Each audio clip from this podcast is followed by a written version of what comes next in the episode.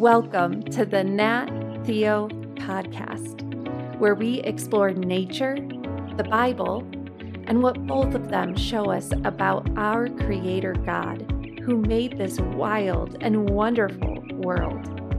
I'm Eryn Lynum, Master Naturalist, Bible teacher, and author, and I am so excited to explore God's Word and His created world with you. Hi, listeners. We are full swing into springtime, and I want to know what are some of your favorite signs of spring? Is it watching the butterflies flying about, or maybe watching birds building their nests and getting ready to lay eggs? Maybe it's flowers poking up from the dirt or buds unfurling on trees. I love springtime. And one of my favorite signs of spring is maybe something that you haven't thought about much. You see, springtime is also when deer and other animals similar to deer shed their antlers. Today, we are going to explore what is an antler, which animals have antlers. We're going to play a little game to spot imposter antlers. We're going to learn why animals shed or lose their antlers how we can find and collect antlers, and what does all of this have to do with the way we live? First, what exactly is an antler? What do you think they're made out of? Antlers that we see on deer and other animals like them, they are made out of cartilage. Okay, so take your pointer finger and I want you to put it on one side of your nose and gently push.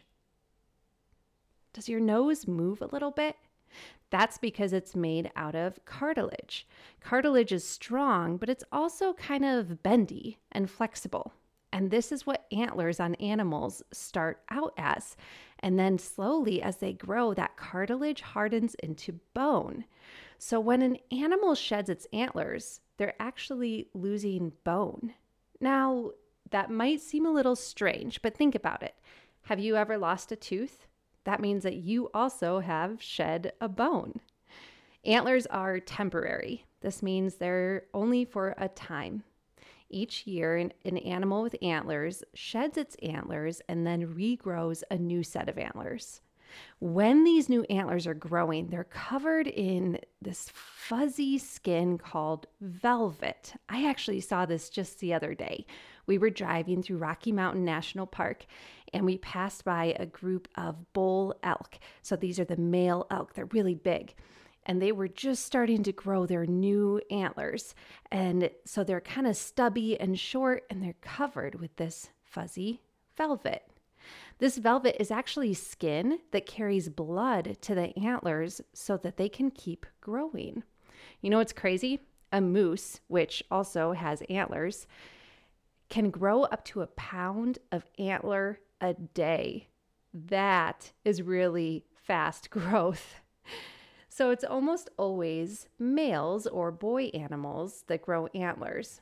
And they have antlers for two main reasons to impress the females and also for fighting for territory and dominance. So when we talk about antlers, we should also talk about horns. Horns on an animal are different than antlers. We talked about how antlers are made of cartilage that turns to bone and how they regrow each year. Horns, on the other hand, are permanent extensions of an animal's skull. It's actually a part of their skull. This means that they are not shed, but they stay with an animal forever. The core of a horn is bone. It's made out of bone and it's covered in something called keratin. That's actually the same stuff that makes up our fingernails and our toenails. So you can see that even the structure and what the horn is made out of is different than an antler. To help us learn which animals have antlers and which animals have horns, we are going to play a little game called Spot the Imposter. In this game, we are going to search for true antlers, not imposter horns that sometimes can trick us into thinking they're antlers. I'm going to name an animal, and I want you to take a guess as to whether that animal has antlers or horns. Are you ready? Do you think a deer has antlers or horns? If you said antlers, you are correct. Okay, the next animal is a moose. A moose has antlers. Okay, our next animal is a big horn sheep. You might have noticed there was a little hint in the name of the animal. Big horn sheep have horns, not antlers. Our next animal is an elk. Elk have antlers. They shed their antlers every year and regrow a new set. Okay, our next animal is a buffalo. Buffalo have horns, not antlers. What about a goat? Goats have horns, not antlers. Okay, one more. This might be a tricky one. Do you think caribou have antlers or horns? Caribou are part of the deer family and they have antlers. When we group animals together in their kinds, we can more easily remember whether they have antlers or horns. So, antlered animals are in the deer family, known as cervid and all of these have antlers. This includes all deer, elk, moose, and caribou. Caribou are really interesting because they are the only animal in the cervid or deer family where the females also grow antlers. All the other animals in that family, all the deer and elk and moose, it's only the males that grow antlers. Okay, let's look at animals with horns. These are animals in the pronghorn family and the bovid family. So, this is going to include antelope, cattle or cows, bison and buffalo, goats, and sheep. All of these animals have horns that stay with them their entire lives. This is a timely conversation today because just yesterday here in Colorado, shed hunting season opened. In some states, in certain seasons, you're allowed to hunt for and collect antlers that animals have shed and left behind. My kids once found a set of bull elk antlers, and if you're watching this episode on YouTube, I'm going to hold them up right now. You can see how massive these antlers are, and even where they came off the animal.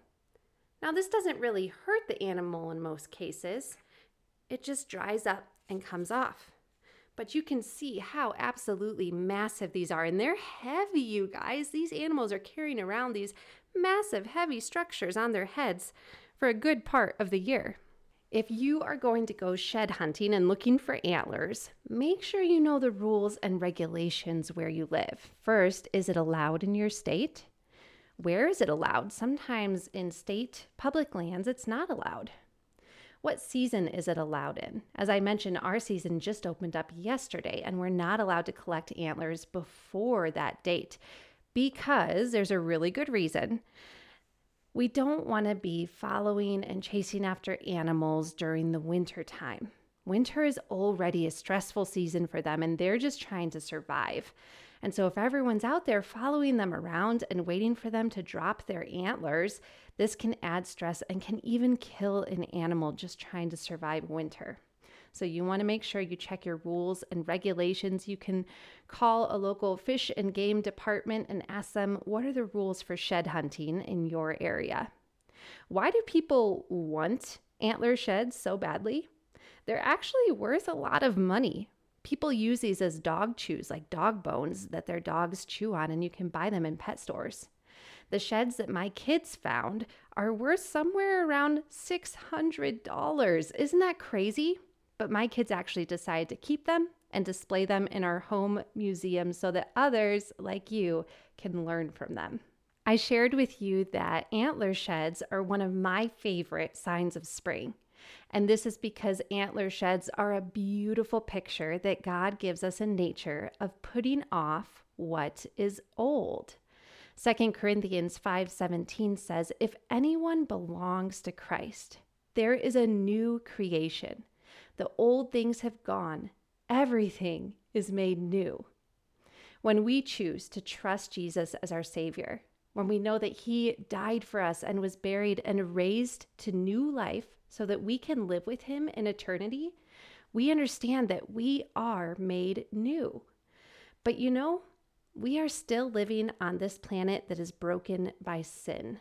And sometimes, because of that, we struggle with wrong thoughts, attitudes, behaviors, and actions.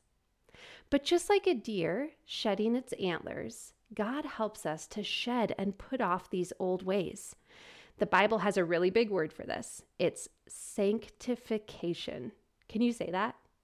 Sanctification. 1 Corinthians 1:30 says, "In Christ we are put right with God and have been made holy and have been set free from sin." That word sanctification, it means that we are becoming more like Jesus. Now, it's so important that we understand that once we choose to follow Jesus, God sees us as completely forgiven forever. We are forgiven for all of the sins we have done in the past, everything we're currently struggling with, and anything that we'll do wrong in the future. Nothing can separate us from God's love. But what about the wrong thoughts and attitudes and behaviors and actions that we still struggle with? Even as we're becoming more like Jesus, our sinful ways sometimes creep back into our minds and our hearts and our actions, just like antlers regrowing on a deer. Now, we know, of course, that antlers are not sinful, but it serves as a picture and a reminder that sometimes our sin habits regrow and we need to shed them again. And get this, listeners God helps us with this.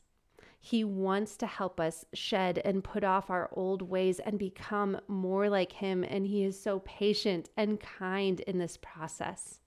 Listen carefully to Colossians chapter 3.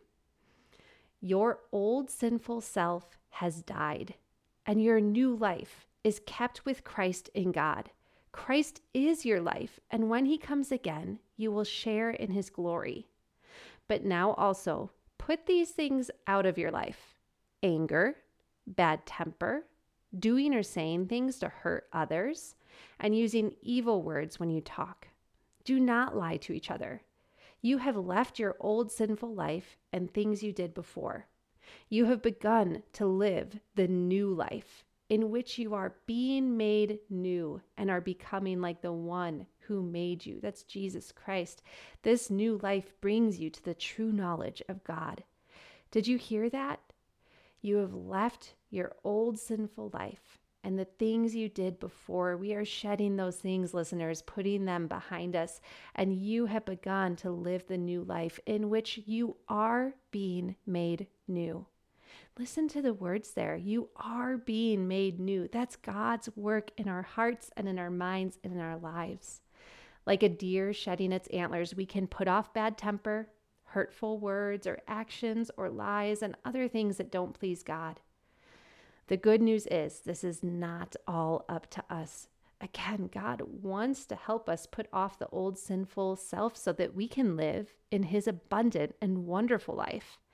God is working in our minds and in our spirits to line up our thoughts and our desires, what we want. He lines those up with His own thoughts and desires. And we can join Him in this work. We can do this by reading His Word, the Bible, where we glimpse God's heart for us and how He wants us to live our lives. We can also spend time in prayer, asking for help when we're struggling with sin and thanking Him for the work that He is doing in us. And also by spending time with other believers. We can make sure that the closest friends we have are those who love and follow Jesus and want what is best for us. Do you know what happens when antlers are full grown on an animal and they don't need them anymore? The antlers become itchy. deer begin to rub their antlers on trees to relieve that itch and make the antlers loose so they can fall off. You can even see these antler rubs on trees where they have scraped the bark off the trees in a forest where deer and elk live. The same thing happens with our old sinful ways. As we grow in Jesus and draw near to Him, our sin becomes itchy and we want to shed it. It's uncomfortable. Like a deer encouraging their antlers to fall off by rubbing them on the trees, we can encourage our old ways to fall off as we read the Bible, as we spend time in prayer, just having conversations with God, and as we spend time with other believers. And you know what? One day, we will no longer have to shed our old ways. When we are with Jesus in eternity, our old ways will be left completely behind and we will live in his newness. Remember, listeners, here on earth, we will struggle with sin and have to regularly put off our old ways. But even here, right now, if we are followers of Jesus, God fully accepts us. He doesn't focus on our sin. We are made right with God. We can draw near to Him, and nothing can separate us from Him. But what does it mean to follow Jesus? It means that we have told Him we're sorry for the wrong things that we've done called sin. This could be lies, or being mean to a sibling, or having a wrong thought, hitting someone, stealing. Every sin separates us from God. But that is why Jesus came to win us back. He took our punishment for sin when he died on the cross. He took our place so that we can be with God. Listen to Romans 10 9 to 10. If you declare with your mouth Jesus is Lord, and you believe in your heart that God raised Jesus from the dead, you will be saved. We believe with our hearts, and so we are made right with God. And we declare with our mouths that we believe, and so we are saved. When we declare or say that Jesus is our Lord and we want to follow him, when we believe that he died and rose again for us, we are saved and made right with God.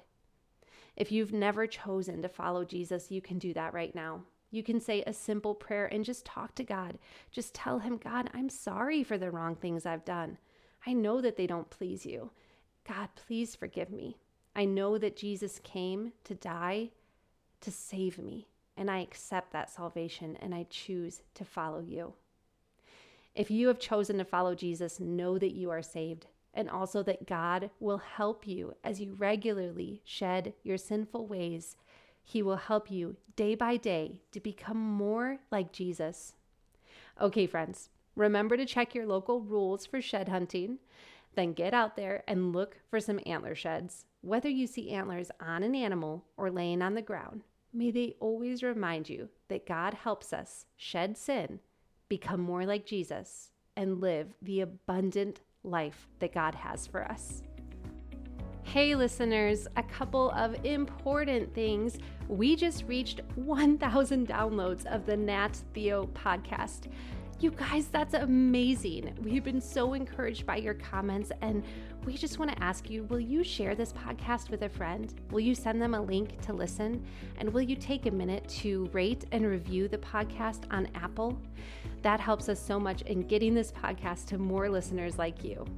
Secondly, if you haven't already, please tell your parent or caregiver to pick up a copy of my brand new book, Rooted in Wonder Nurturing Your Family's Faith Through God's Creation, so that you can take advantage of all the activities inside of it and start getting outside and seeing God through everything that He has made.